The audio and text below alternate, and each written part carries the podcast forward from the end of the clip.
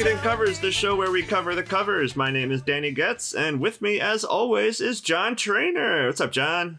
Hey, Dan, I'm so excited about this. I know I say it every time, but I'm so excited about this one. I've been like looking forward to doing like a newer song. We've done so many old ones. I, I think this would be our most recent song, right? I think so. Because when, when did this come out? 98? 99, Oh, 97, somewhere in I should know that ahead of time, but yeah, right around there. Because Enema, Enema of the State was 99. So that this is oh, probably yeah. 97? This is what's important though, is to get the date exactly right. But whatever. It's just for the logging in the future because we need to top it. We need to get something in the last 20 years. But we're, we're, we're doing damage.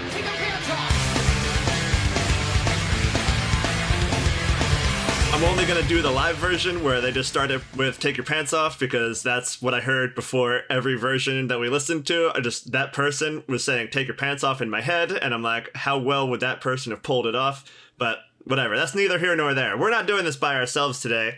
We have returning guest, co-host of the Feel Feelings podcast that I also am the co-host of, George Brudermann. Welcome back. Yo, I was at a fourth uh, a four year old's birthday party earlier, so I am a little hammered, and I'm excited to talk about this. I feel like this is the good state of mind to be in for a Yeah. damn it discussion.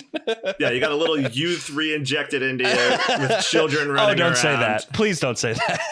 Ugh, drank enough to uh, take that the wrong way. Uh, but we also have have a, a new guest to the show, Julie Romney. Welcome. Hey, it's Rometty, but it's okay. Everybody gets it wrong. Ooh, so embarrassing, Dan. Well, No. more embarrassing is this is the first time I'm introducing myself, and we've been talking for 15 minutes.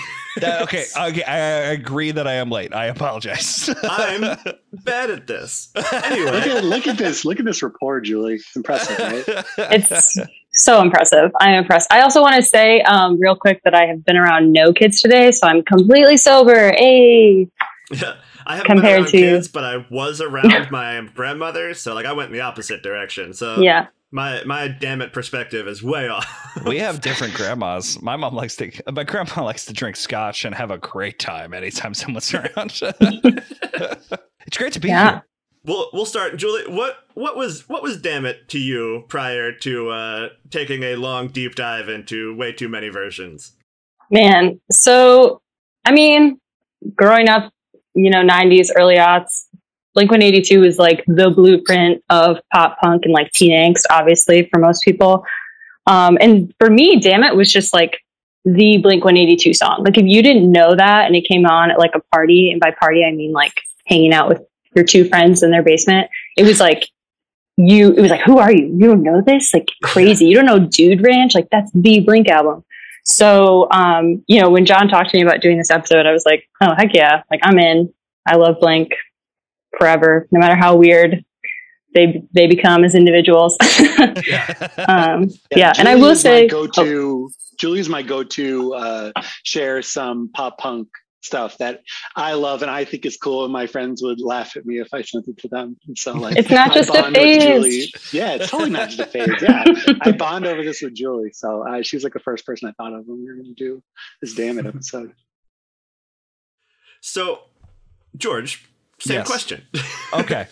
Um, I I have such vivid memories of hanging out with my I say older cousin. He's 2 years older than me. We're on like the same playing field, but uh he like uh took me aside and was like you have to listen to the song and played me um Dude Ranch and played me Take Off Your Pants and Jacket and his version of Take Off Your Pants and Jacket had Mother's Day on it.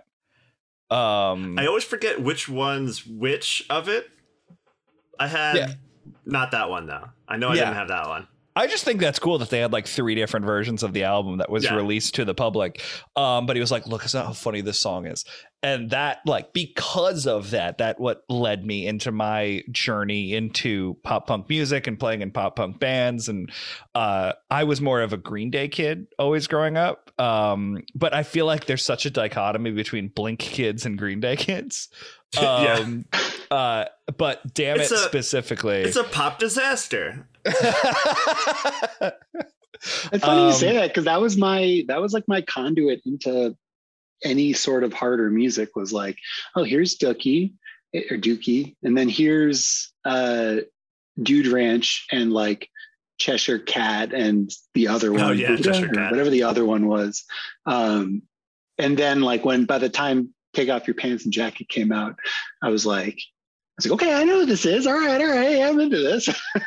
I remember. So my stepdad had that like Columbia House sub- subscription. Oh, yeah, yes, I coveted that. you got like free CDs all the time. So he had a copy of Dookie, and I was like, "Oh, this is incredible! This is the same genre. I love the album art of this that Joey was showing me." And then somehow, over the course of time, I pivoted so hard to hang up by Goldfinger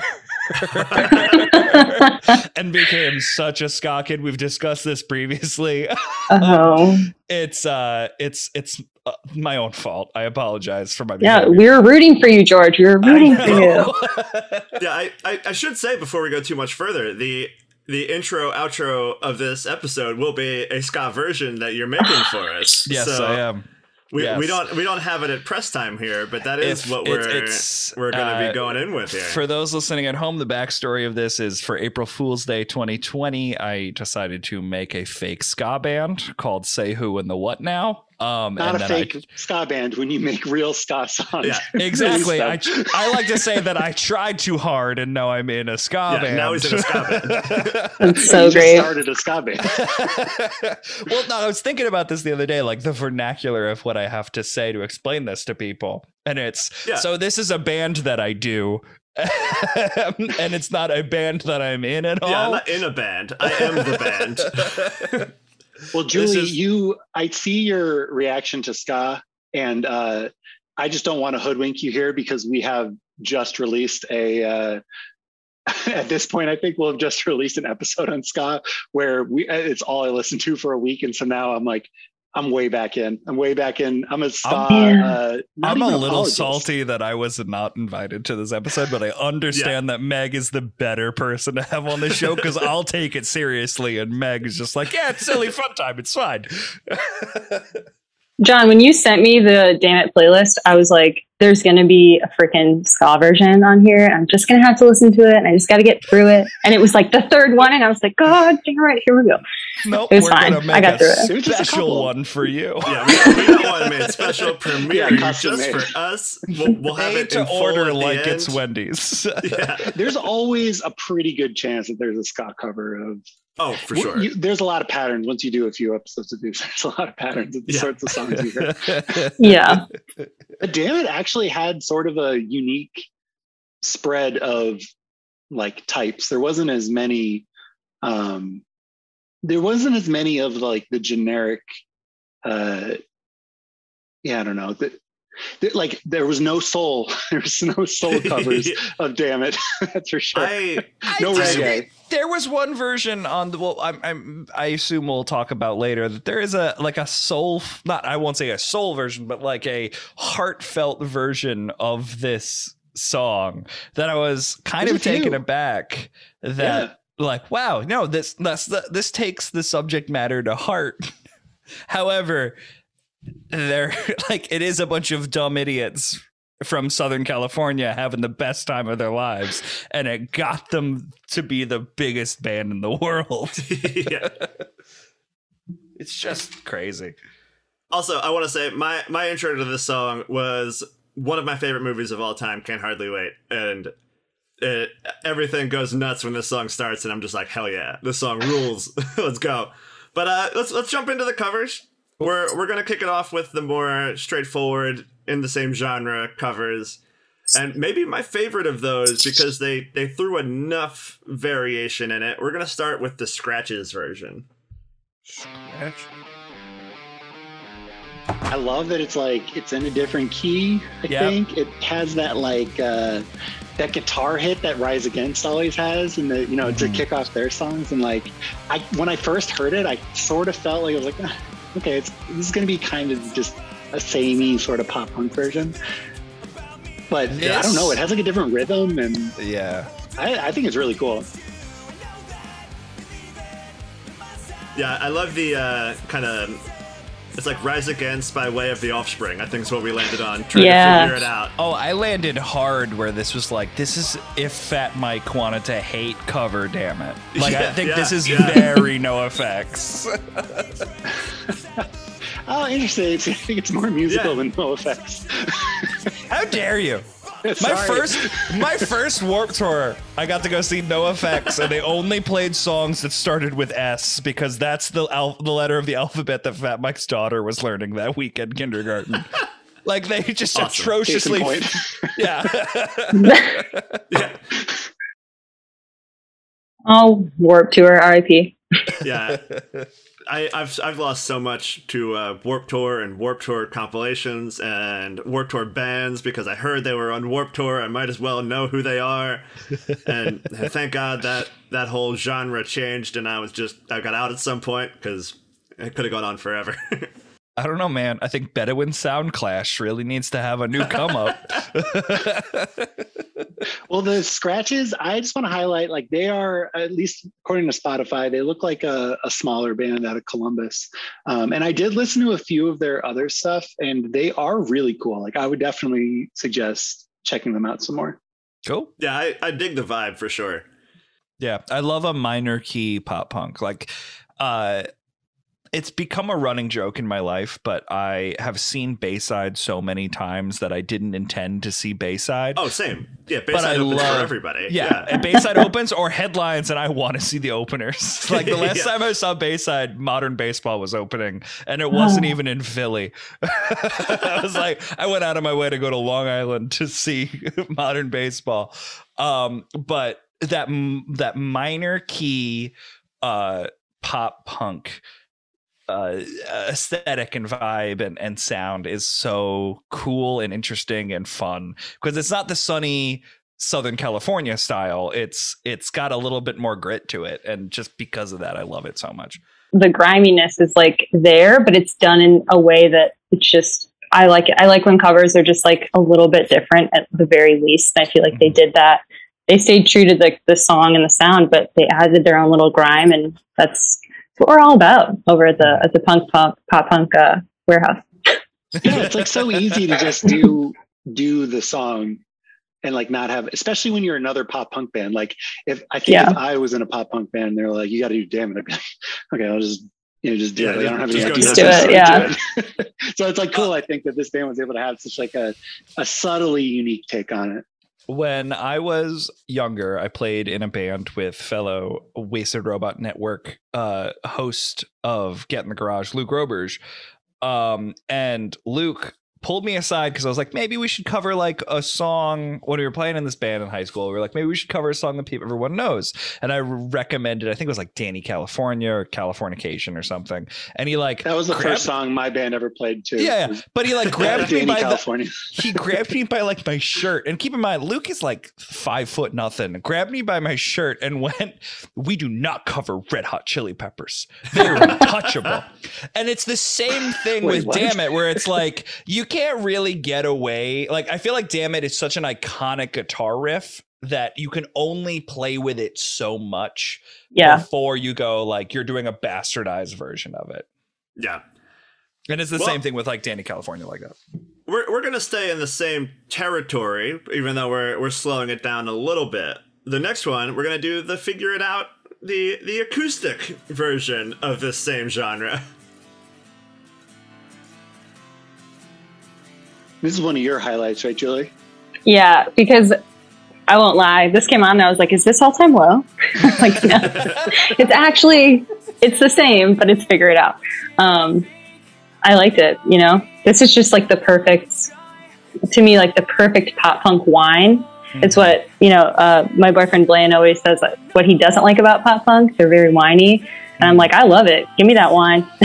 Uh, Julie, when I was playing in that same band that Luke was in, we were on tour and we were playing exclusively Hot Topics. It was kind of an hysterical tour that was Amazing, booked. amazing. Um, and All Time Low was doing um, the album after Coffee Shop, like or no, the Dear Maria Count Me In album. so, okay, Um, and so they were promoting it. Nothing personal. That was the name of the all, all time. Oh, sure, yeah. So they were doing like a hot topic thing, and they were on the day after us. So they had they had like posters in front of the hot topic that we were playing in, and we were doing our set.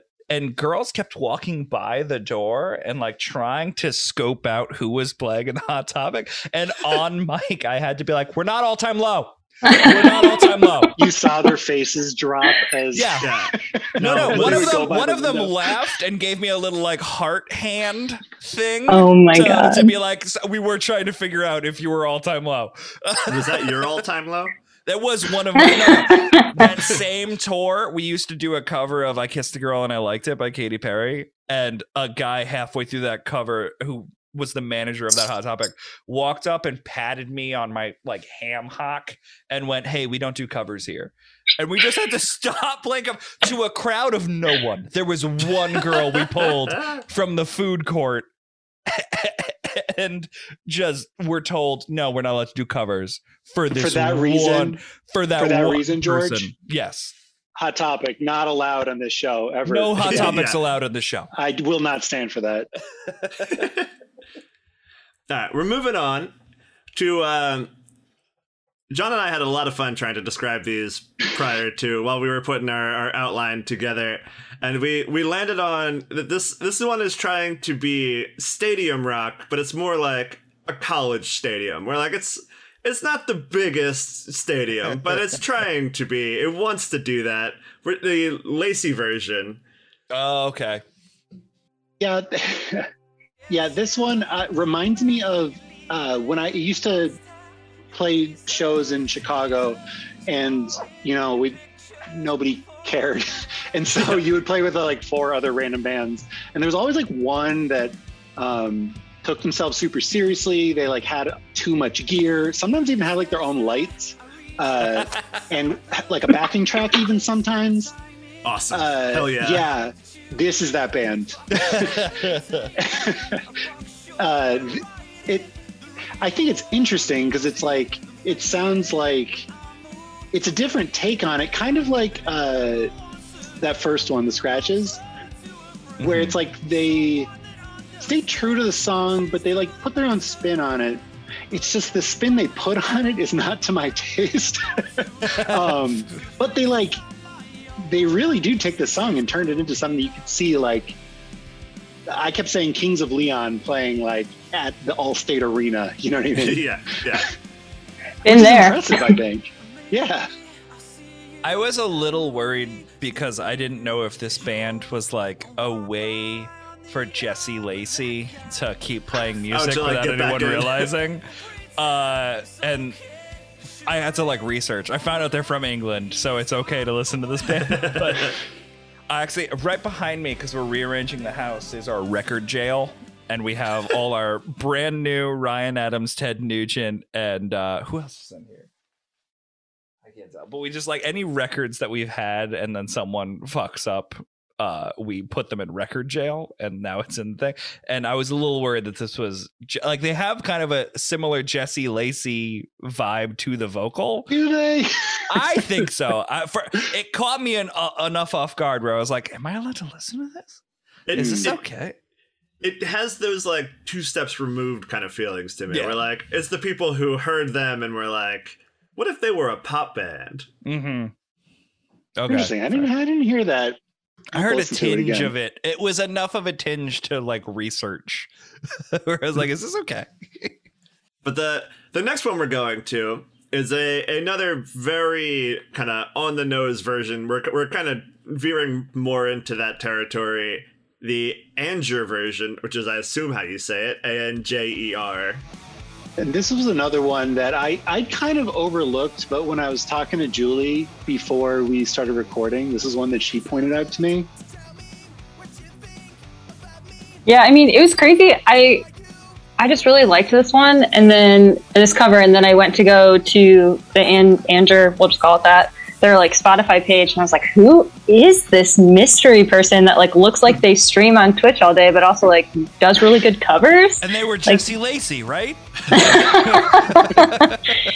Uh, That'd be shocking. yeah. but this this was one of my favorites. I really liked it. Yeah, I, I missed this one on the first time around, and I definitely would have put it up there very high for myself. It's the only one that he doesn't like swear. He says, "Did you hear he kissed her?" Which I was like, it's something that Uh, there's another Everyone one that we'll get to. Yeah, that Uh, is I have only- a problem with that one. we are only playing it because I hate it for doing what it did. okay. we're, we're, we're a couple a couple away from that one, but I will for sure Yeah. mention that when we get to it. This version I don't- is oh, God. Th- this version is like the iconic version. Like it's one of those things where you earn the respect of your peers by playing it perfectly. Yeah. Um it is it's got the iconic riff. You're not messing with it too much. It's just right. It's it's what you want to hear out of damn it. Like if you want to play a cool version of Miss You or Down or something, I can understand that. But sometimes the the really like heart wrenching versions of Damn It don't quite hit as they I want them to because it's not what I'm used to. yeah. yeah, it it- like keeps the fun, right? Yeah. Like the thing that Yeah. sticks out to me in this one is that it has it like it it adds that like that heavy metal sort of like you know that I- it, like it adds something to it that the original doesn't have i think but keeps a lot of the original um yeah i don't know the things that make it unique um yeah At the end of the day, Blink 182 is a fun band of idiots. And your cover should sound like that. i don't know see i love it when they take it too seriously No, no, I do love when they take it too seriously, but like when you do hear a version that's true to form, it's it's nice. It's nice Yeah. to think that like you didn't uh really like hone in on it, you know? you I, I think this screw is it the sweet spot for Blink 182, which is weird because it came before all of their biggest hits, all of their much bigger hits. But like all of their sincere hits that I kind of roll my eyes at, and all of their just kind of the most pop punky hits, like this is both of them. Like this is both of those things put together. And I mean they, they don't really do that with any of their other ones. they they're either one or the other. That's what I like about it. It's like before Blink 182 went full like performative silly. yeah. So I mean, th- this is the same song as "What's My Age Again," except for "What's My What's My Age Again" is a joke. like, I thought What's My Age Again came out after that. oh no, yeah, it's it's the next album. I'm saying, like, Okay, okay. thematic thematically, Oh yeah, it's, yeah, yeah. it's the same point. They're making the same point of like, right, right. li- life is moving on, just and an I don't want to go with it. Like, Yeah. like this is like no it's sincere they're they're young people actually experiencing those emotions for the first time and then what's my age again is like uh, we're just gonna write uh damn it again i guess hmm But now at 23, so Yeah. so it's a little different. I don't know. They're still like they're pushing, if not in their 40s, pushing 40. And uh no, they have to be over 40 at No, they're in their 40s. Yeah, yeah. Yeah. Pushing 40. they're 40 yeah now yeah But they're but they're wearing like Hurley t-shirts to this day. Yeah. well they that's that's a brand they make money every time they wear it That's true. Also, also that was cool when they were kids. Uh, That's like what I'm gonna be. I'm gonna be. I'm gonna look like I'm from the early 2000s, probably forever now, Oh yeah. and they're gonna be like, "Yep, John- that's what John Trainer, That's the I new demand- dad look." I Yeah. demand that you stand up and show us your cargo shorts right now. and while you're doing that we'll play the next one which I- i think this was the big standout for me of the straightforward ones the Aveline Wallflower yes. kind of in that Midwest emo area. Yes. This is for sure like Yeah, weird Yeah. tunings, the whole deal. This is my Battle of the Bands version. Like you go to Battle of the Bands and they play the and you're just like, yes. I love that. I wish the Battle of the Band sounded like this. Right? I know. Maybe I just saw yeah. We just grew up in Chicago at the right time, I think. See stuff like this. Yeah. Yeah. So Julie, you're from Chicago and the Chicago area. Yeah. Northwest So, like, suburbs. So Fireside Bowl is like a part of your life. Or... I actually don't know what that is. Oh, so there's like that a big. may be a little. I always thought like, Fireside Bowl was time. like. Because I'm based in New Jersey, and we have a venue called Starland Ballroom, which is like there are Fireside uh, Fireside Bowl bands, and there are the same bands as Starland Ballroom bands. Oh, okay. So it's a lot of the um, I'm trying to think of examples. A lot of the like Mayday Fall parades, a started lot of the Newfound Glory, a lot Yeah. of the starting lines, Yeah. like a lot of those bands would play. Fire. Got I think it. Fireside Bowl shut down in like 2000 or 2001. something No like kidding. that. I thought that Okay. shut down think so. like 2012 for some reason. no, That's no, crazy. they were long gone Yeah. when I moved here. Wow, wow, wow, wow. Okay. Never mind. Uh, I've never been to Chicago. I'm so sorry for for trying to make assumptions about Chicago. You should come. It's the best city in the world. I would I love love to. it. I, I actually agree with that. Yeah. It's alright to tell me you think about me. I won't try.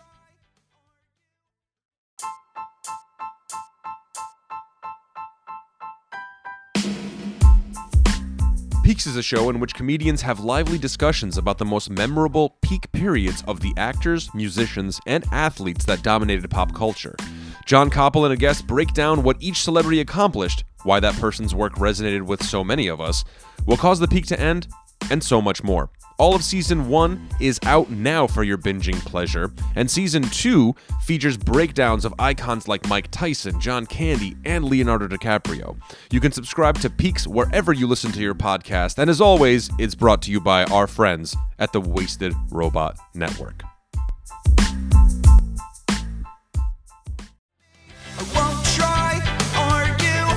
Argue. The next one we're doing, we're we're we're still in that pop punk territory, but we're gonna disappoint Julie just a little bit before we really get out of here.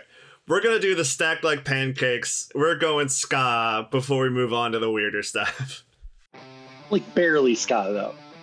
Like just some horns in the intro. It, it's Yeah. like uh, gateway They- ska. It's ska enough. Okay. Yeah, it's it's like if God, less it's than, yeah, if less than Jake's career was a song, it'd be this. I just want to let you all know that in my heart, I'm screaming, pick it up! They don't keep pick the up your ska vibe. They totally lose it after the first, Yeah. after the intro. Yeah, it just goes back to normal. Yeah, It's it's the biggest complaint in big quotation marks that I have about the Dracula cover that say who and the what now did. Where they're like, you only did ska for the first fuck those chunk of that song. and I was like, yeah, that's the point. No one likes this genre. As a posers, I think that's a fake band anyway. So weird to go to shows and be like, I'm in a fake ska band. Uh, anyway. Yeah, that one's okay, but it like after the horns, it's just a, it's, it's like such a straightforward. yeah, it, Yeah. it, it falls too much back to earth, and that's why I only want to. Um, when when this comes out, it's only going to be the intro. the rest is Yeah, cut. yeah. That's fair. Um, I know that Dan hard cut my suggestion for Skatune Network, uh, their version of Damn It.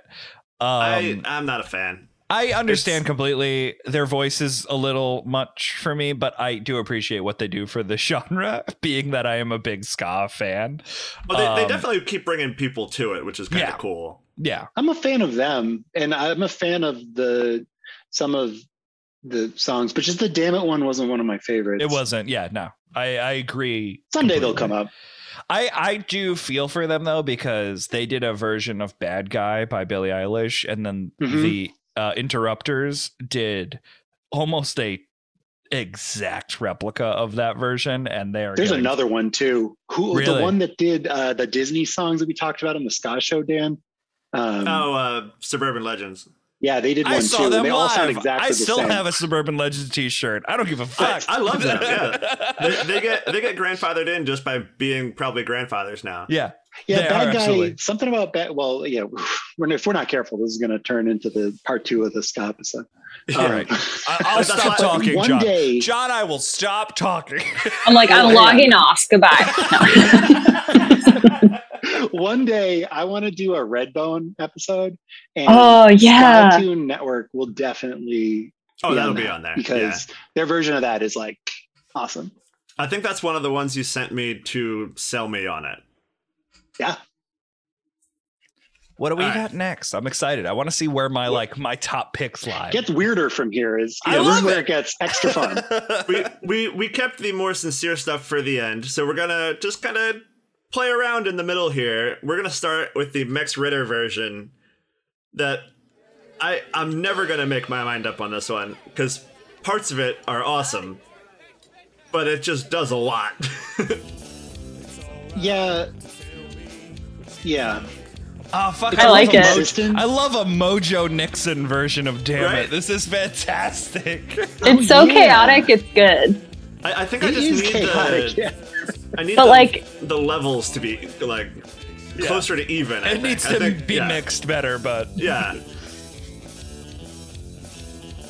Yeah, th- this comes off an album covers in quarantine, and so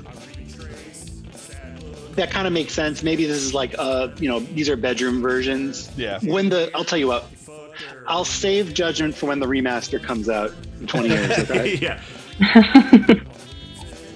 I want da- this. This is clearly the next Daniel Johnston. We're gonna get like right. remasters of this record. We're gonna have nine nine different documentaries about him.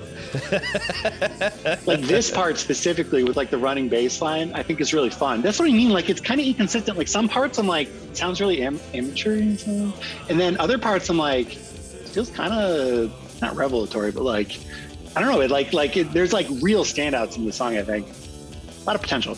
Love it. All right. Yeah, yeah.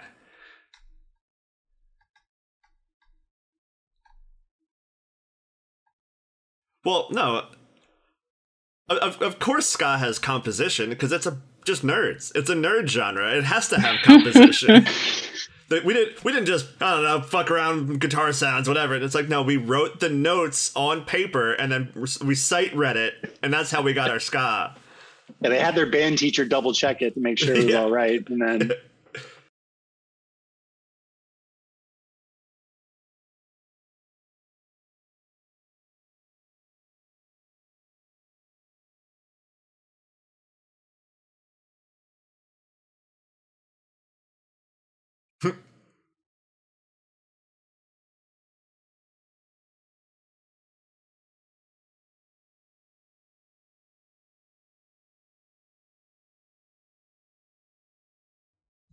Yeah, yeah, basically. Yeah, my my, my friends are off being cool and I'm sad. All right, next one. We're going to uh, get sparse here for the next couple. We are uh, we are s- stretching the themes of, of Dammit for the next few, but we're going to start with the Impulse version to just get this out of the way. I. I think it's cool. It's Music cool, musically, but I, I love it. yeah. Yeah, It- agreed. It, was. It, it almost made my list purely for how different it was because I love whatever the um, placebo covers record is. Like I listen Yeah, to that yeah. every once in a while, and it's great. But Yeah, this this is like disintegration era cure if Robert Smith never learned to sing. Happy birthday, Robert Smith! By the way, at the time of this recording, his birthday was like yesterday. Thanks, Awesome. Instagram. I his, the, his voice doesn't bother me. I think it's cool. Like it's it's not like it's not uh g- good. I don't know. Not, not it's not classically good. It's not It's like not um good. Well, But see, I- I- I've like I'm trying to think of I've how to heard say this- it. Like Robert Smith is like good. Like you hear him and you're Yeah. like, wow, that's a singer. This isn't like Yeah. but I think it's cool. It's like it's it's kind of understated and it's like quivery. Okay, so like that's the part. Her- It's cre- it's creepy. Just say it's creepy. It's creepy. Perfect. Yes, perfect. But like, I like creepy. Creepy. It's weird and creepy, and it like, I think it's cool. this version of the song is he was never dating this girl. Just yeah. imagine No. dating This- this. This is a is, horror uh, movie version. uh, the You're Beautiful Yeah. version where everyone's like, "Oh, that's sweet," and it's like, "No, I never met that woman." Yeah. It's there's Yeah. some movie with um who's the girl that played Amelie? Oh, Audrey Tautou. Yeah, Audrey Tautou. There's a there's a film where she's stuck in a like the whole film is from her perspective uh, of how oh me and this man sure he's with his wife and his kids but he's gonna leave them for me and it's gonna be great. And then you find out at the end of the film that all the only interaction that they've ever had was that he gave her a flower on the street as he was walking home to like give a bouquet of flowers to his wife and that's what I feel like this song takes place in that universe. Is that like n- no part was this an actual relationship? You know what I mean? yeah. Oh, totally. Yeah, Yeah. I've been keeping a a, a playlist of uh, creep creep pop that's just like this is. It's supposed to be cool, and I think it's supposed to be like loving or lovely, Yeah. but it's not. It's like th- there's some weird context missing here, or like the way you sing it makes it sound like you've never met this person and you're ready. Like uh, Listen. the the actual story behind um, that all time low song.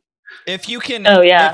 If, if, if you can wear a trench coat to that song, that's the playlist. Yeah. What we're talking about. exactly. Yeah, this this version smokes a lot of cloves. I love cloves, man. I don't care what anybody says. Cloves taste great. So and they're the cool. next ones. No, were- no, no. I have stuff to back up my cloves. Oh, we're, we're, we're staying in genre. You'll have plenty of time to talk about cloves. okay. good. The the next one definitely does this way better. It's the Dylan Wise version.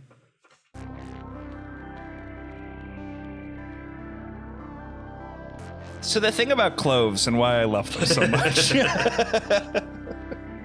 is that they're black cigarettes and they have barbed wire in them or something that makes your cuts up your lungs and that's what makes them better for you. I love cloves. Clothes just have a connotation of it's the thing that adults give to children to get them to start smoking.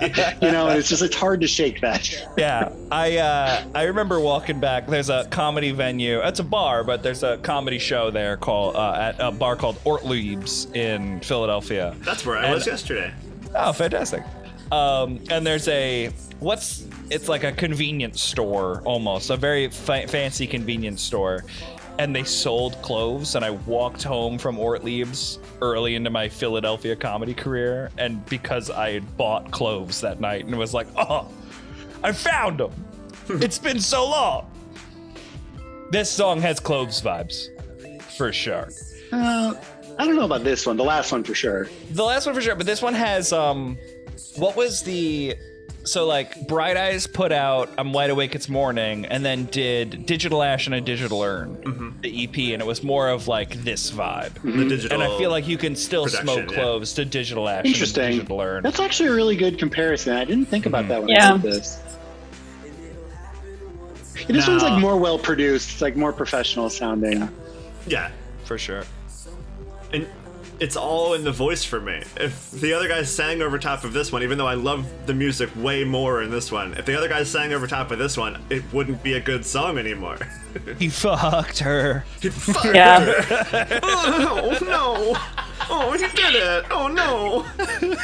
This is another person that may be worth checking out. I didn't I didn't actually dig too deep into Dylan Wise, um, but it's a cool like this. This is a cool. This cover would make me want to look more into what Dylan Wise is all about. Yeah. He has a couple albums. Now the next one, I think this was your favorite of these, right, John? Yes.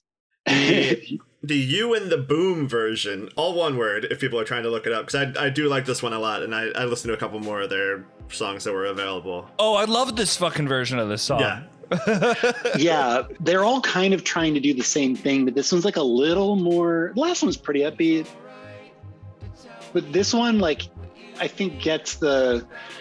I don't know if you try to go like too produced and you're doing it yourself, it's like hard to actually nail it. I think. Yeah. This one didn't make my list, but I did really like it. Like all the ones on my top five or whatever it was, uh, it was top six. I, I submitted a top six. And like this one just didn't make the cut. Like it was Yeah. so close between two of them. Totally, yeah. It's like it, it hits that like dream pop sort of bedroom Yeah, DIY it's somehow- sort of. and- I love it. I think it's cool. and I think it's what makes this genre interesting is when you see people who manage to make it like a sparse genre still feel kind of lush with like the little pieces that they fill it in with, and he's definitely like accomplishing that. Lush is such a good word for this one, I think. it like feels good. It's like it's not often that this sort of like this sort of song usually has more of a creepy vibe, or at Yeah. least creepy parts. But everything about this just sounds like inviting and nice. I want to like fall asleep to this version. I would equate this to like a thorny flower. Where like you look at it, it's pretty, Not a it's rose, nice. It's not a rose though, but it's got flower thorns. It's blue flower, red thorns. I just recently watched Shrek. I'm so sorry. Uh, Is that is that the like- flower from that Audrey Tautou movie? it is. Uh, but it's uh it's it's it's got this like thorniness to it, but it's still this beautiful representation of what the song was and, and, a cool, interesting version of it.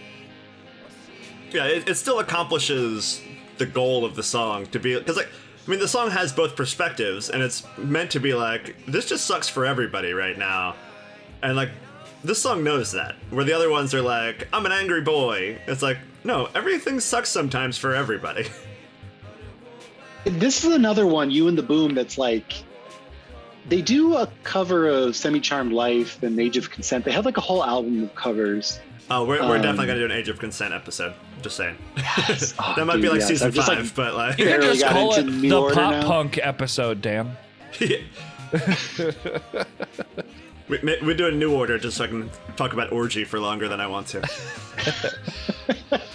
Um, but yeah, th- I this is another one that I think is could be worth uh, checking out. Folks like so yeah, we, we we found the the great success of the genre, and now before we we jump out of it, let's tank it completely with the mostly fine, mostly good, but kicks itself in the face at one very specific point: the David Russell version.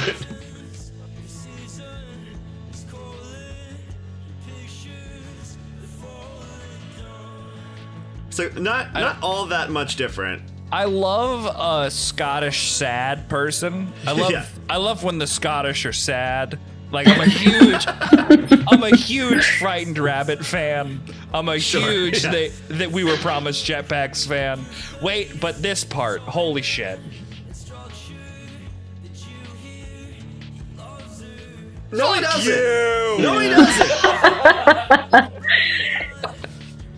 Yeah. I'm so happy everybody's on the same page. I don't even think I finished the song after I heard that. I was like, I'm just gonna go on to the next one. I literally skipped it. I was like, I have too many to Yeah. go to give this song any more time after that. It's Yep. it's there there are two different worlds and the worlds that we need to exist in the, the the binary that we need to exist in are if you can pull off did you hear he fucked her or if you can do a compelling version without the swear. And it's there's so few people in that second world. This, I this honestly, feels, there's so few in the first one too. Like I just have to Yeah. look past that in almost all Yeah. of these versions. It's like it's uncomfortable and weird. They like either hit it too hard or try to kind of move past it. And like Yeah. the Blink 182 version is uncomfortable, so there's no getting around that. yeah. Um, But Mhm. at least it's like they didn't think it was uncomfortable at the time, Yeah. obviously. But now everyone's like, yeah, we know this is weird, but like we can't really. Uh, I don't know, There we got to do something, right? There is a not so subtle wink at the camera of did you hear he fucked her? Oh wink. Like Yeah. it is such an intense and it, it- there's no subtlety whatsoever, even in the original, but it is tough to do it. Yeah and but this one like changes the like changes the meaning in a way that's like it clearly wasn't intended he just like didn't want to say it and like i don't know yeah It's a line that doesn't really belong in the song. It doesn't match either verse. It's just an outburst of like, I I don't know what to do with these emotions. It's like it's a rumor that you're being cheated on. Basically, you don't know if it's real. You don't know whatever, but you broke up. All this stuff, and I. I for some reason with Blink 182, it just maybe it's because everybody needs to be giving them more credit for how talented they actually are. But like they're able to do it in an outburst way, and especially when they become a more jokey, silly band where they really hit it, that like it works for them. Like that, it's i their think character. misogyny was just okay in the 90s and 2000s you don't even mean like Misogyny is okay if there is a half pipe. This is the hill I'll die was okay on. if there was that but See, I, I never even took it as as misogyny. It's just like you heard a rumor about an, an an ex or whatever, and you don't know how to process it. Like Yeah. that. That's how I've always Hmm. taken it. Like you're not upset But- with her because the, the next verse is her perspective, and she's gonna go through it too. Like it's it's all there. So Yeah. this song just throws it all at you. I think almost Hmm. you give it a little bit more if you change the lyric to "Did you hear she fucked him?" Because at least it's her decision. It wasn't Yeah. the other dude that forced himself upon like it's it's more or less like I made the decision because I'm done with you, Mark Hoppus. Like we've Yeah. moved on. Let's let's find something else in our lives. But because of that vernacular of the the dudes, like, can you believe? Can you believe this happened? I I've always taken it as like this was a really good friend. Like you you can't believe that this person thought it would be okay to enter your ex's life. Like that kind of thing. Okay. They're like doesn't it doesn't sound like they're mad at the girl. Like Yeah. it's like the, the she can go do what she wants. It's like they're mad at the guy for breaking that trust. It's like the real betrayal. Yeah. It's You thought about this a lot more than me. I appreciate that perspective because I was not thinking about it that way. I've been listening to this song too much. we're going to talk about Mother's Day later, and I feel like we're going to really hammer down on the idiosyncrasies within Mother's Day and aliens exist. I think it's important that we discuss these these Oh, emotional. yeah, I mean, their misogyny shows up for sure, but it's also it's it's the post American Pie era of Blink One Eighty Two, where they're like, everybody needs us to be this, yeah, and For it sure. worked. Yeah. They're they're multimillionaires who can do whatever they want in their lives now. Like it, it it paid off because teen movies broke at the same time Blink One Eighty Two was making teen music. Like, Yep. Can can we make a T-shirt that says "Free Matt Skiba"? I feel like he needs to be freed. Wait, I feel like I've seen that T-shirt. I'm pretty sure, like two years ago at Riot Fest, someone was wearing that. that makes sense. Fantastic. For sure, at Riot Fest would have it. Yeah, we need to help him. yeah. He's like That playing up there. He's like, "Help." I'm gonna go. I'm gonna go see them soon. So he's playing Alkaline Trio songs again in Thank some God. form. Out of may- maybe they're just one-offs. Maybe they release them every now and then. Can we please just get the Alien Man back in the Blink One Eighty Two band? I just Agreed. Yeah. yeah. Uh, we're we're gonna go now from. Yeah. Okay, see, ya. we're gonna go from. we're gonna go from the sparse to the even more sparse. We're taking the words out of it for the next couple. There was a couple instrumentals that I loved. Mhm. And that is not the norm. Like I, I normally skip over the instrumentals, but some of these really nailed it. We're starting with the Tiger Hollow Point. I loved this one. I thought this one was really cool. I'm gonna skip ahead just a little bit. It was cool, but I wasn't like I'm not gonna sit there and listen to this one. You should because I it like should. it, it builds throughout the song and like as a whole. Like if you play, I get it because if you play like a five second clip, it's like it almost is like one of those um like the kids lullaby versions. Yeah, But it like it really kind of like Which- evolves throughout the which song. was on my playlist. The We're gonna talk Twinkle about those Twinkle later. Rock. Yeah. I can't wait. Oh yeah, that is easily the best version of, or best Twinkle Twinkle version of anything I've ever heard. Like it is by far. It, it takes it.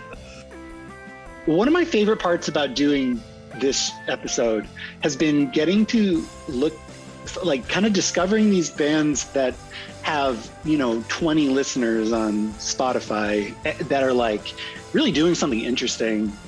Um, and usually we have to pick like, oh, are we going to talk about the Bruce Springsteen version or the Ella Fitzgerald version? And it's Yeah. like kind of refreshing getting to like really dig to find some of the um, yeah. yeah, some of these like less known bands that are just doing like an interesting cover. A lot of these are not.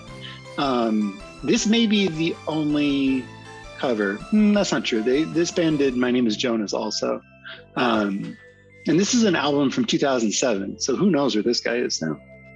it looks like he. Oh, never mind.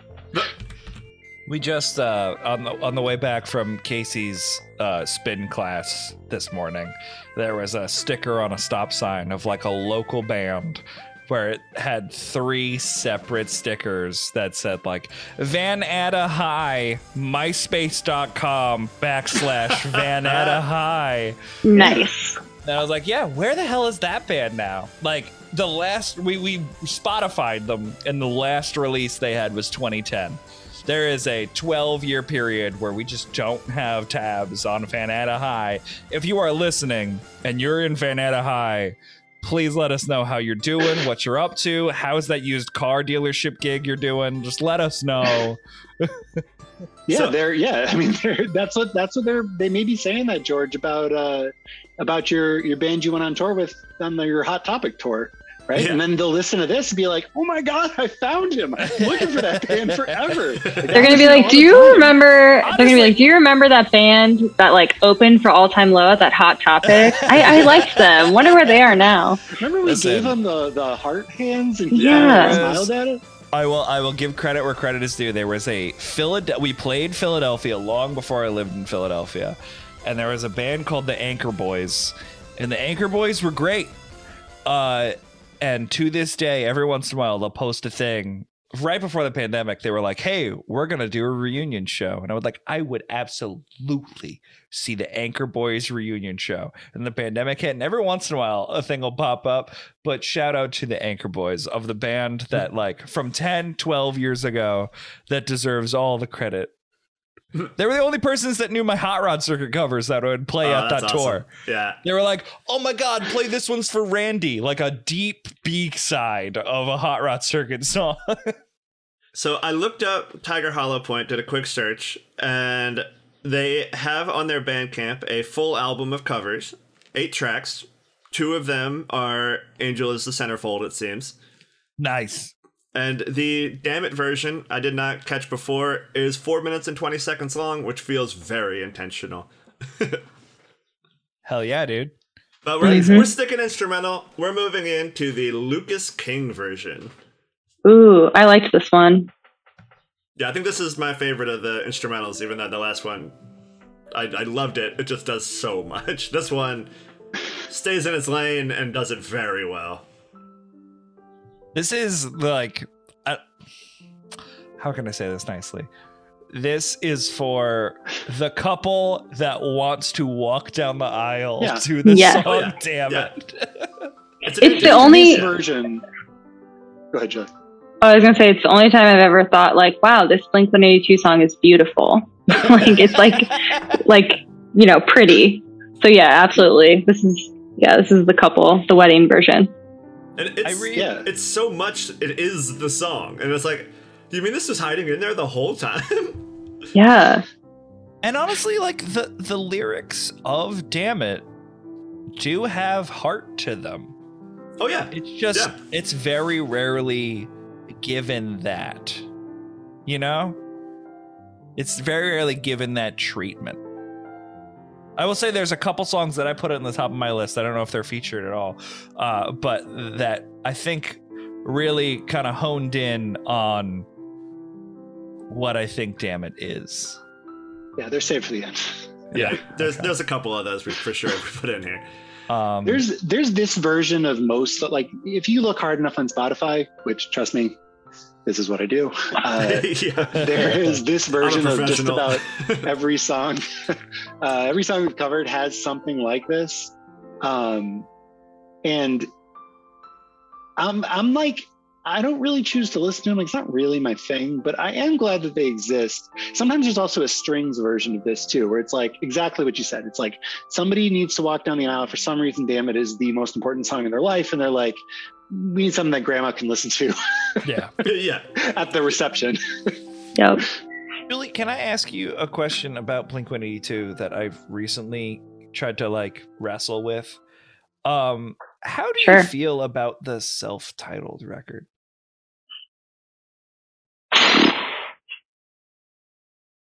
Well, I, I mean, I don't know. It's like it's fine.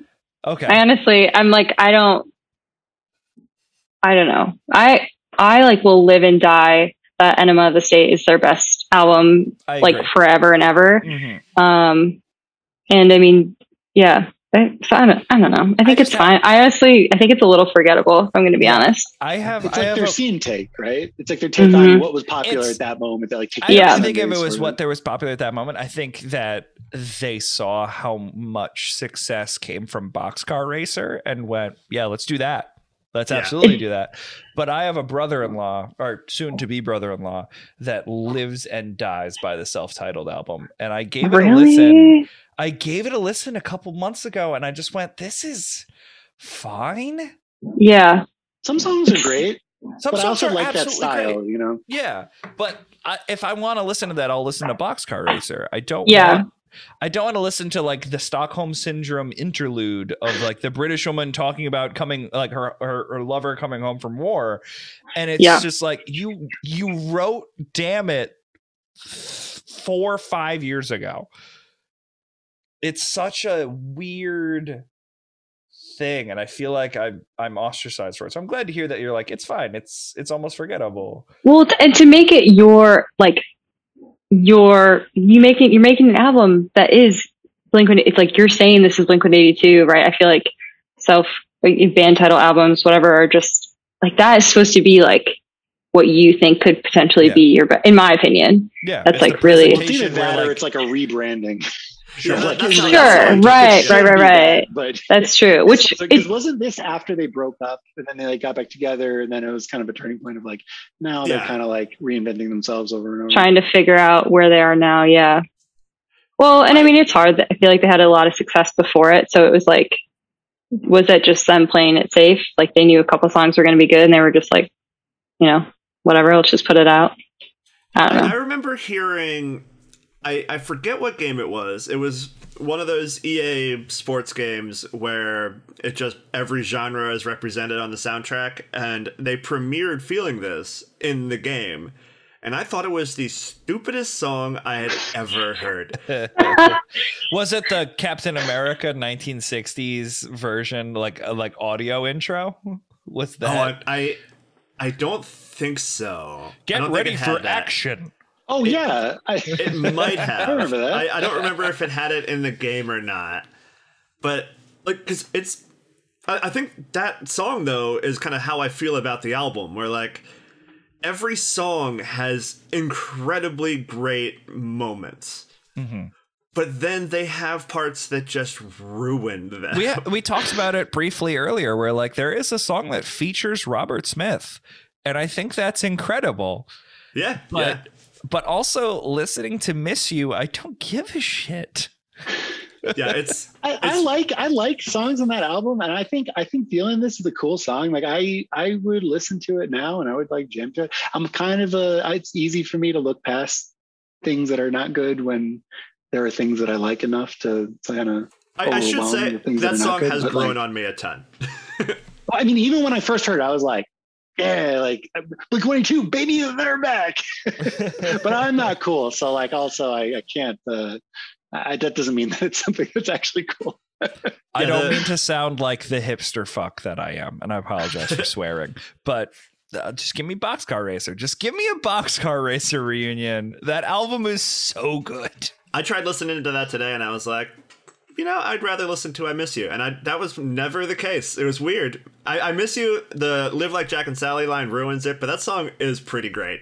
like, Dan, I love you. I, I can't wait to do the next 10 years of our show together. You're wrong. I, pr- I probably am. I, I'm, I'm sure, give it another five years, my opinion will shift all the way back the other way again. But for now, But mine won't, Dan. yeah, you're locked. We are we are entering some some new territory here, and it's a, a genre almost we're almost there, but it's it's leading us into it. It's a genre that seemed to have really taken to this song, but we're gonna start it off with the Sean Connolly version. Yeah, and this is this is for. I think George is the only one who really highlighted this one. Oh and my I, god, I, f- I, I know hated why. this. I hated this song, and I think you know why. Until the last thirty seconds of the song. Yeah, that's exactly. I don't even think I got to the, the end, and when I heard the end, because you had listed it, I was like, "This." So let's just get right to the end. So like, this is the middle. yeah. And it's like, okay, it's like kind of a sort of. I, I don't I don't hate Demo this part, recording, but it's right? not it's not bringing me in, you know, It's- like whatever. It's Yeah. another. It's another one of those songs from other people from quarantine albums. yeah. Yeah, I also this is am a like this is like sitting on the corner, crust Yeah. punk sort of version, I'm a right? sucker for synths. Like I have one set up in front of the podcast studio. Uh, It's folk I think- punk with a synth, right? Yeah. Which I was like, Yeah, okay, George, yeah. now I get it. Yeah. And then the very end of this song, as a huge Green Day fan, I fucking Yeah. love this. That's a fun way to end it. it's such a great way to end it. Like, you're going to play a really good Blink 182 song and then end that with a better Green Day song. They knew exactly what they were doing. Okay. exactly. I want to make the pop disaster joke again. You can. It's your show, Dan. It's yours Yeah, and John show. yeah.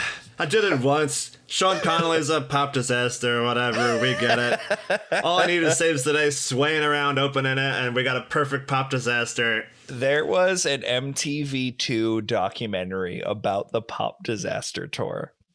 And there is a part That of is a very dated sentence. it really is. Uh, I don't know what you guys are talking about. there is a Green Day and scene. Me Blink either. 182 went on tour, and it was called Pop Disaster. Yeah. So there was uh in that documentary there was a scene where Blink or no, it was Green Day. Green Day walked off stage for from their set and Mark Hoppus was there and uh Billie Joe Armstrong is like leaning down kind of exhausted. He's got his hands on his knees and he's sort of just like breathing heavily and Mark Hoppus walks over and goes, "Hey Billie, great set." And he looks up at him and goes, "Really?" like just eh, like and honestly like they showed clips of it it seemed like they had a great time there was no issues with the show at all but it it completely informed my idea of what a show is in someone's head versus what is perceived by the audience cuz the clips that they showed on the MTV documentary looked like Green Day put on the show of their lives during Oh, like it was the a great warning show. era. I- yeah. I loved that show. It was awesome. Okay. And then there's this cut to scene where Mark Hoppus walks over. Is like, "Hey, awesome job! Like, great set, doing that classic band. Like, hey man, good set thing." And Billie Joe's just like heavily breathing, like, "Really?" like, thought the show was terrible. And to this day, when I do stand up, it's the same thing. Like the couple times that I've performed with uh, Dan after, like after we've done this show, which is like two or three times, I've walked over and be like, "Was that good?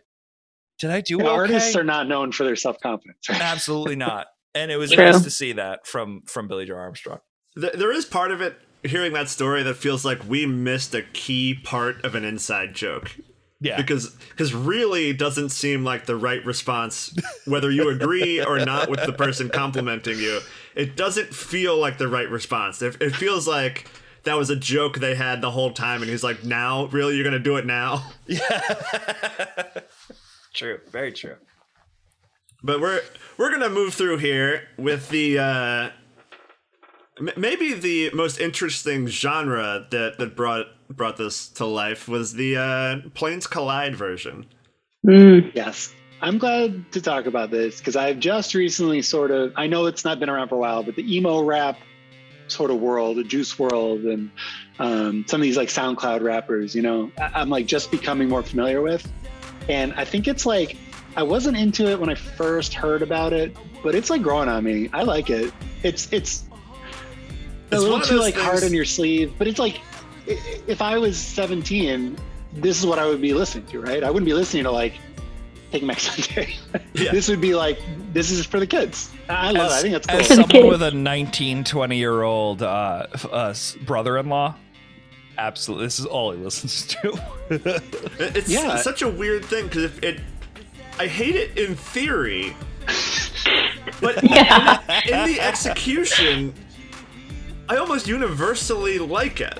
Like the genre, I mean, the song I like a lot, but like the bastardized. genre, it's like a bastardized version. Yeah, it, it's like they really tore apart and like deconstructed what sort of emo was and this last wave of emo was, and turned it into their own thing, which we are like destined to feel uncomfortable about because it's not our thing anymore. Yeah, it, it feels like if you were at this show and they did like a Fall Out Boy cover, that it would be like they were playing the biggest song in the history of ever, and oh my god, Yeah. I can't believe you're doing it. And I'm just old enough that that feels silly to me. But if I was like n- not even 10 years younger, but just just enough younger that Fall Out Boy was like the biggest band in the world when I was interested, then like this would be it. This is it. like Yeah, well, this is why. I, let, let me take one minute to say why Machine Gun Machine Gun Kelly bothers me so much, because like they are taking like these groups, Juice WRLD and all that. I wish I could name another one. I actually don't know the names of a lot of them. Um, but anytime I hear one of these, they like they are doing something like interesting and unique and like to me uncomfortable because it's not for me. Um, but like it's like resonating so deeply like with with the youths, right? Um, and Machine Gun Kelly is like capitalizing on the most like vulture way possible, and it just like it bothers me every time. I been I joined TikTok after I was on Rank Bank, and Dave, your other host, Dave, um, Dave Premiano. Is that his yes. Name? Okay, yeah, Dave Premiano. Dan's got too Um, many shows, John. You can you can tell. so him. many shows, hard to keep track Accurate.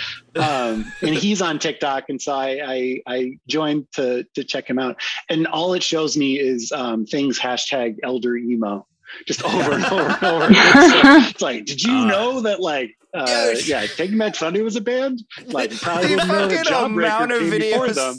I was like, Oh yeah, my no, God. I, do know that. This is like The this amount is of contemporary for me. yeah, Yeah, the amount of videos I get, real like, oh, do you like piebald? and I just throw my phone across the room and like, all right, I'm done. I feel like this the the plains clad version though is so TikTok. Like I could just see Oh, so yeah. many cut. Like that's yeah. I mean that's why I liked it because I also was like, do I like this because it's good or do I like it because it's like what's trendy? And my brain is like, this is this is it. I think it's cool. Uh, Yeah. At this at this uh, four year old's birthday party, their cousin who is 15 was sitting next to me and my fiance, and my fiance who's 29 leaned over and went, "Oh my god, how old are you?" And they went, "15." I was like, "Oh, you grow up so fast." And I leaned over and was like, "Stop trying to be cool with the 15 year old." You don't know you don't know what you get, all right? Like they know TikTok better than you do, all right? You don't get to be friends with them. Yeah, bet. All right, now we are hitting the the genre that could not get enough of this. The the last one was probably the the closest, but this genre just I don't know. T- Too many of them, I think, to really differentiate, but some of them do really stand out. We're gonna start with I I don't know. Have we done picking on stuff so far? I don't think we have I don't think so. there's tons of it. Picking on is a series where they just take an artist and cover all of it in a bluegrass style. But yeah, we're starting with the picking on version. Yeah, Picking on is is very down the It's- middle. It's Yeah. not never never really stands out. There's just so it's the bluegrass version of covers. Skatune. yeah, essentially. Yeah, Uh, but for, yeah, however- yeah. Every once in a while, Spotify recommends the um, picking on version of uh, the Ocean Breathes Salty by Modest Mouse to me. Oh me. yeah, they have a whole Modest Mouse album. Yeah, and honestly, I love it. Like God. just just that one though. Everything else is really middle of the road, but I, there's something about the Ocean Breathes Salty that Some hits- songs fit. Yeah. There's, just there's a like, weird thing well. about Modest Mouse where we might have to do a Modest Mouse episode because it feels like Modest Mouse belongs everywhere. The Uh, Sun Yeah. Kil Moon Modest Mouse cover album is like Hmm. the one of my favorite cover albums of all time. Yeah, a buddy of rules. mine who uh, gets a lot of tattoos in uh, Asbury Park, New Jersey. Uh, the singer of Modest Mouse came into that studio and talked about how much he loved one of their earlier albums. The, the artist was telling the singer, and he went, "Oh man, you really like this," and then just put on his solo album. Uh, is it Ugly Casanova or like? li- yeah, like I, I think it's Ugly Ugly Casanova is great.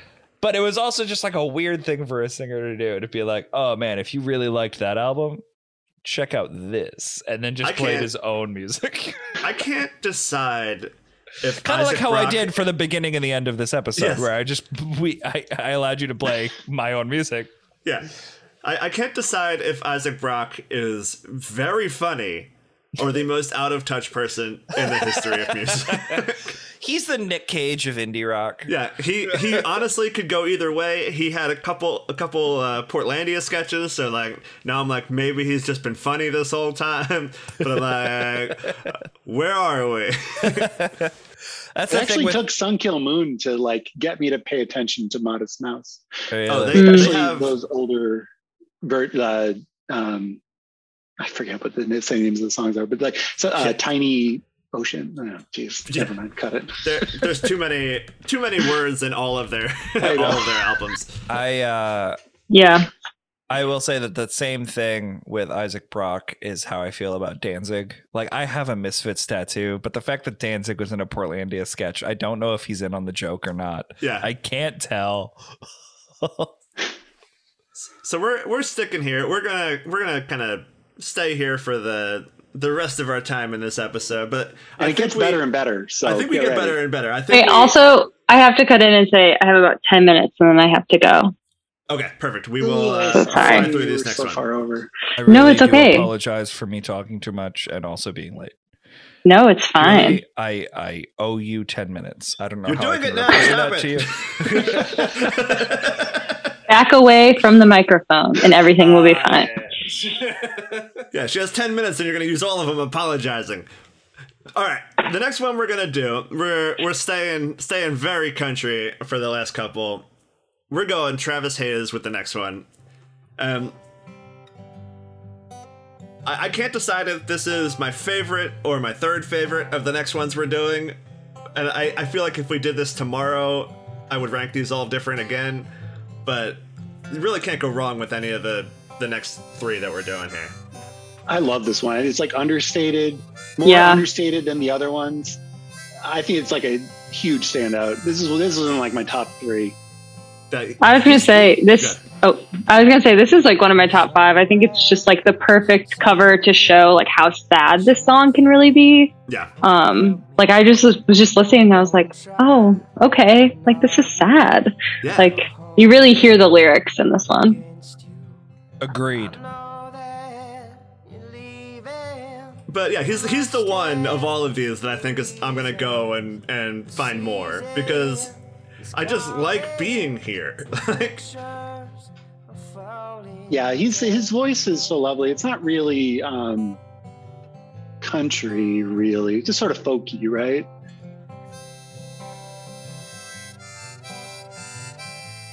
yeah, it's Yeah.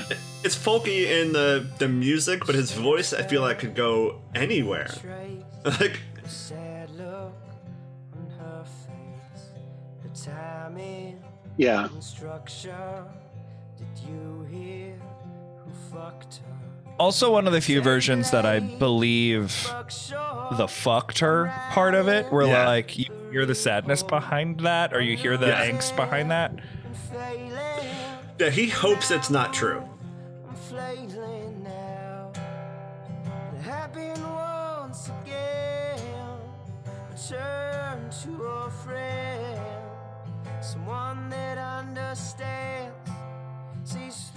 Yeah, I could listen to this one all day.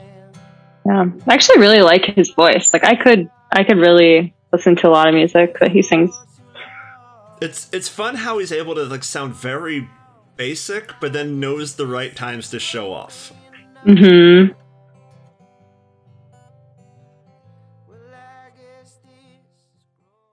Now the next one, I I feel like I need to tell George to uh, easy on the stories here for the next one. If you want to hear, This reminds me of a story. Well, this is why we this is why we started this is why I started looking into the song to do an episode on this because when George was here last time, George said uh, you got to check out Dirt Emo by Ruston Kelly, Kacey Musgraves' ex, uh, and I was like, all those sentences, all the words in that sentence sound great. Definitely checking that out. Um, this ended up not being one of my favorites off of those Dirt Emo albums um, but definitely worth checking out. It's Ruston Kelly. Oh my god, I love this version. This might have been my favorite actually out of all of them because it just reminded me of like a teen montage in like One Tree Hill where like Yeah. like uh, Chad Montgomery is like sadly walking down the street with his basketball and he like sees Peyton across the lawn. I don't know if you guys watched that show, but I was like, this would be perfect for like a very sad, like Lucas Is it- Peyton moment. Is it bad It's, that it's I'm so marrying a that woman he's who's Chad like? Michael Murray and she's Peyton. Yeah. Is it bad that like I'm marrying Exactly. into a family though that's like, yeah, we're gonna watch all the Sopranos, and then after Sopranos, we're gonna watch One Tree Hill. Life is all about balance, okay, George? That's Yeah. all I can get say it, about that. It's just like it's such a staunch divide. yeah. Um, this is one of my favorite albums, and I agree with you, John, that like the best song on this album is the live version of Teenage Dirtbag. It Uh, that- really that's like the one you played me to uh, introduce it to me, and yeah, Yeah. I, I agree with you on that. It's fantastic. This is a great album, and it, it honestly bridges the gap between goofy fun time and seriousness of like what the song is about. Like the end of the song was like, "It really is, man." Uh, that I, chunk I of can't the song. decide if that I do not like that at the I, I end. can I love or it. if it ruined the song for me. I Yeah, think I it wish it ruined the song there. for me. I love it. He also cuts out the music in there during that that infamous line, and it doesn't work well for me. There's like a few reasons this is not one of my favorites, but I it it's a testament to how uh, it it showed what could be interesting about Dammit. And after some deep dives, right there are there's quite a bit that's interesting about it. It's it's Yeah. fun. I wanted to play a game with this because it's what I was playing in the car while I was listening to all of these. Because like, damn it, the word isn't in the song at all. It's just that, like the song is basically just about when like all you can think to say is damn it. like like I, I was playing the game of like how would I say damn it to this one and like this is the one that feels like the most how I would react to this scenario. Just like ah, damn it, like Yeah. like it, it sucks that it's happening, but like, well, yeah, this is life. Agreed. now, the next one uh, puts us firmly in the position that I, I don't remember if it was on mic or off when we were talking about the uh, the weird god mask that people put in this genre, but. The Jesse Daniel Smith, I, I went to find more about him, and his page just says, God bless you. So I, I think we have veered into that territory, but I love the version, and I'm trying not to hold it against it. I this will get me to like Christian rock because I this is my absolute favorite version of this song. The whole thing, the production, instrumentation, the his delivery. Um, it's off of the album. Jesse Daniel Smith is playing other people's music too, very creative. Um, but the other There are three of songs on now. here, nice. I, I, I would recommend checking them out because like he does a great version of Dancing in the Dark, yes, Um, yes. and Is it better like, than Lucy Dacus? You need to tell me right No. now if it's better No, than it is the version That- of Lucy Dacus. That is the one. Yeah. okay. Fine. but is it better than downtown? But someday we're gonna do a Dancing in the Dark episode, so I've already have it ready. Uh, this yeah, I I, mean- I, love this. This hits every erogenous Yeah. zone for me. Musical erogenous zone. Cool, cool, cool. yeah, he also has Yeah. a version of these days that I, I thought was really good, but I'm also just a sucker for that song. Great song. Truly, I just really want to appreciate how committed you are to getting these cats out of camera. it's it is honestly it's like why i always have my camera off when i do zoom calls because the cats are just like they ignore me all day. And then when i'm on video they're like oh here's my butthole in the in the yeah. I'm like no. I'm like talking with my boss and she's like is that? And i'm like yep that's just my cat's butthole. Let me just ass. move that I'd be more excited to be talking about Cat Butthole during this version of Yeah, this song. this heart wrenching version of this song. it, it keeps the Blink 182 alive in this song. They're trying to get rid of it. yeah i'm so sorry jesse daniel smith but It's all about cat buttholes. we, we have one more song that we want to play and we we tend to ignore these very intentionally because every song we've done every band we've done has one of them but this is the first time we already mentioned it the twinkle twinkle little rock star this is the only one of these that i've ever been like oh this actually has a perspective like there- there's a weird melancholy to this version that like I don't know that I would play it for a kid. Like it's like you're I don't want a sad little baby. like And Um, I- had to listen to a lot of versions of Yeah. these songs. I was gonna say I worked at a preschool 2018 to 2019, and we would always play songs during nap time. And as you can imagine, Twinkle Twinkle Little Star gets old after like two days. So we would look up. Uh, me and my co-teacher Aaron would look up just like really interesting or like what's the most ridiculous like I- inappropriate song we could play during nap time because it's actually just music. And um, the Rockabye Baby. When I heard the Rockabye Baby one, I was like, yeah, I've heard this one before. And then this one, I was like, yep, I've heard this. This is definitely off some albums we would play. So Yeah, I don't know. I kind of like it. I'm sure it Yeah. exists, but I can't. I can't. Like the only reason why, like, the Aerosmith "Walk This Way" "Twinkle Twinkle Little Star" version of this song exists is because there's folks in a preschool that are like, Yeah. Oh, we, yeah. we Yeah. need to fuck this up a little bit because I can't hear this song again." And parents, Yep. yeah. I, honestly, it's really smart. That's like a really good Yeah. population to target because I mean, you don't have to sing. All you have to do is just like recreate the song on a little like child's keyboard, and here you go. You know? Yeah. It's brilliant. And I've been waiting to talk about these because we've ignored them every single time. The there there's the Rockabye Baby, which is sold in like Bye Bye Baby stores. That is like the the mainstream uh, version of these. Then Twinkle Twinkle Little Rock Star is like the indie version of it. There's like a little more thought it sounds like behind it, but it's not as popular. And then Sparrow Sleeps is the sad emo version when they have like the My Chemical Romance Yeah. versions. and I think it's fascinating babies. that they all exist. the fact So, that they all exist that is, is- crazy.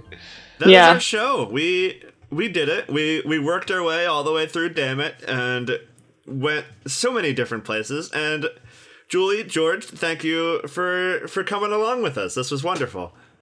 Thank you. yeah. Thanks for having us. We'll we'll be back next week. Until then, we'll play you out with the "Say Who and the What Now" version of "Dammit." Goodbye, everybody. I'm so sorry. You should be.